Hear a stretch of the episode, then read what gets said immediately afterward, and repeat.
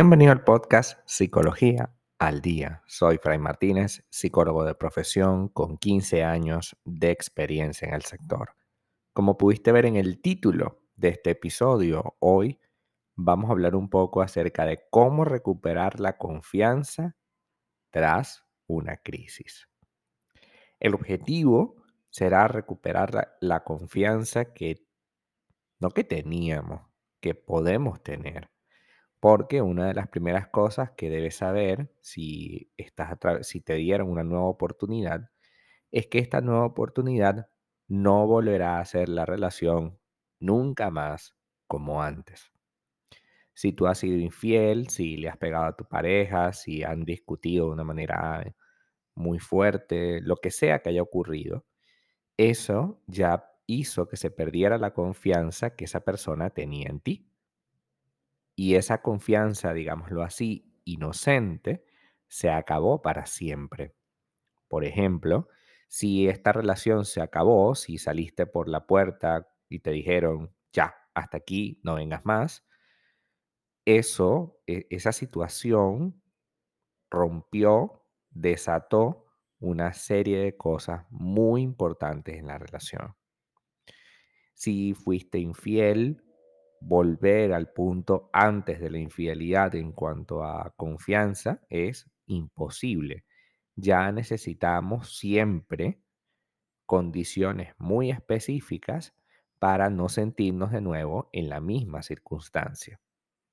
Por lo tanto, es evidente que debes mostrar como primer punto el interés genuino de querer regresar con la persona y no solo un interés por obtener su perdón y evitar sentirte culpable. Muchas veces iniciamos un proyecto de nuevo, pedimos una segunda oportunidad, no porque tengamos la necesidad de volver con la persona, ni un interés por la persona. Tenemos un interés por obtener su perdón y con ello dejar de sentirnos tan culpables por lo que hemos hecho. Las relaciones de pareja se arreglan generalmente haciendo ver a la otra persona parte que tenemos un interés real en reparar el daño y tenemos un interés real en asumir nuestra responsabilidad y un interés real de vivir de nuevo con esa persona especial. Basándonos en ese punto es que podemos esencialmente construir una relación de pareja. Demostrar sería el segundo paso que hemos hecho cambios significativos. La voluntad de cambiar está bien, pero debemos demostrarlo con acciones concretas, constantes y concretas. Ir siempre más allá de las palabras y pasar a la acción es la mejor manera de aprovechar esta segunda y probablemente última oportunidad. Es importante reconocer que el hecho que nos concedan esta oportunidad no significa que la relación vaya a seguir igual que antes, sino que son necesarios todos los cambios en todos los niveles que nos permitan mantener esta relación.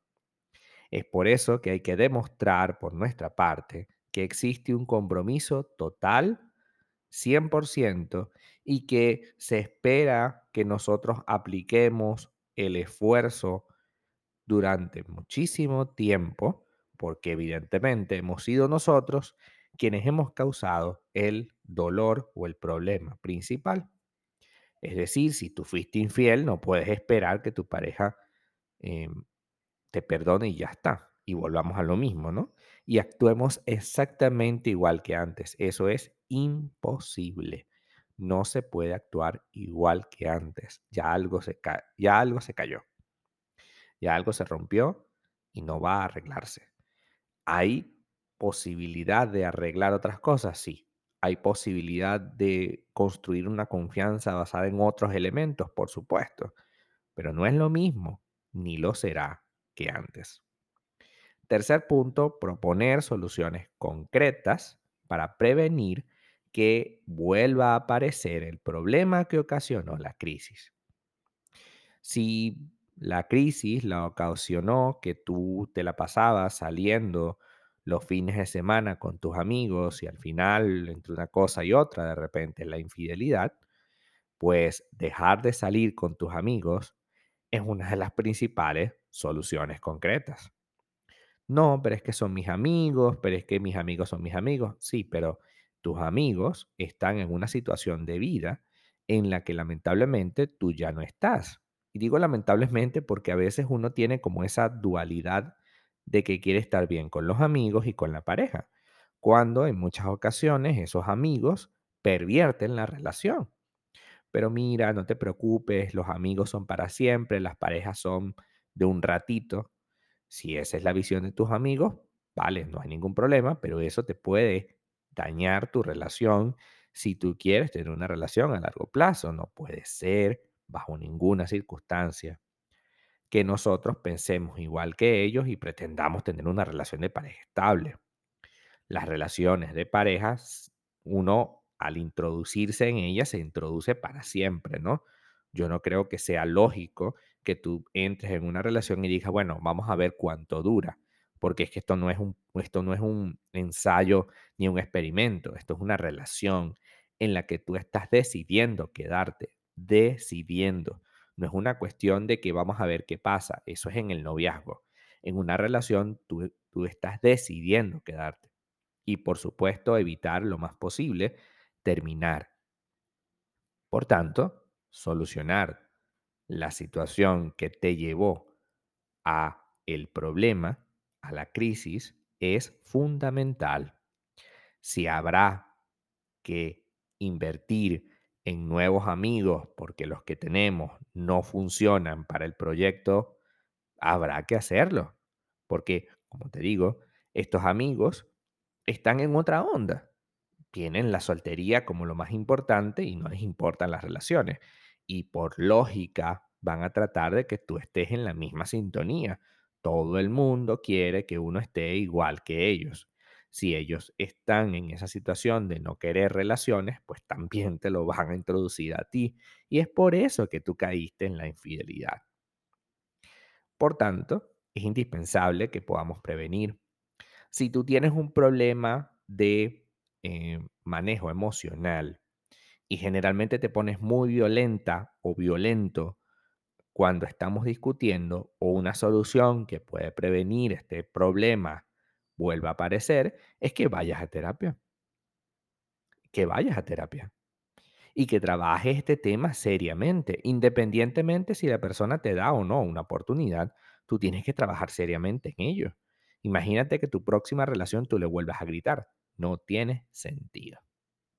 Cuarto punto, la comunicación es importantísima para evitar malos entendidos que pueden llegar a crear nuevas discusiones. Esto lo lograremos preguntando a nuestra pareja si nota nuestros progresos y, mm, y si nota que hemos empezado a aprender de nuestros errores. Normalmente, el gran problema de la comunicación en este punto es que como uno se convierte en alguien muy sumiso, sí, mi amor, lo que tú digas, sí, está bien, perdóname, no hay ningún problema, yo cargo esa bolsa, yo cargo esa, esas cajas, no te preocupes, yo voy donde tu mamá. O sea, prácticamente la persona no dice no, nunca dice que no, para evitar que haya una discusión. Resulta que eso no tiene sentido porque al final, si tú eres sumiso, te vas a querer revelar y volver a caer en lo mismo.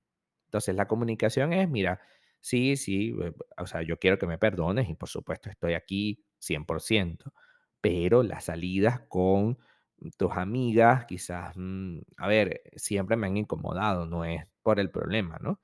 Y bueno, me gustaría que lo hicieras tú sola.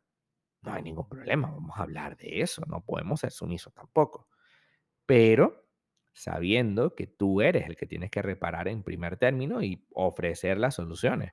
Si tú estás incómodo, ofrece una solución. Bueno, mira, no salimos con tus amigas, salimos solos o salimos con otras personas, pero bueno, con tus amigas no. Y ya estamos buscándole la vuelta a esta circunstancia. Entendamos que una segunda oportunidad no es un borrón y cuenta nueva. No lo es. Toda la cuenta está ahí solamente que la hicimos a un lado y ahora estamos trabajando en otra cosa. ¿Ok?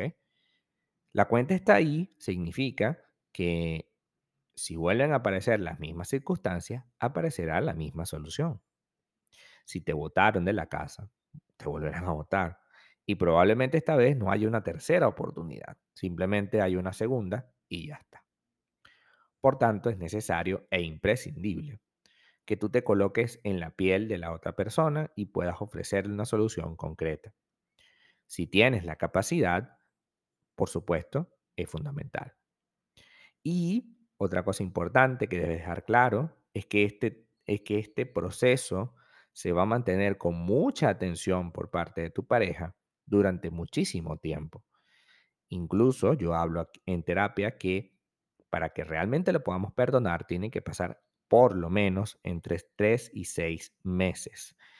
Sí, parece una barbaridad de tiempo, pero yo creo que es mínimo, porque tú tienes que evaluar como pareja si esa persona es un cambio en el tiempo, porque cualquiera en un mes puede actuar de manera diferente, pero pasados seis meses, quizás ahí volverá a caer en lo mismo y es ahí donde nosotros tenemos que saber si realmente hubo un cambio. Hasta acá nuestro episodio del día de hoy. Muchísimas gracias por quedarte aquí hasta el final. Si deseas saber más sobre mi contenido, www.fraymartinez.com. Para consultas online, www.fraymartinez.com y también sígueme en mi Instagram, arroba fraymartinez20. Muchísimas gracias y hasta el próximo episodio.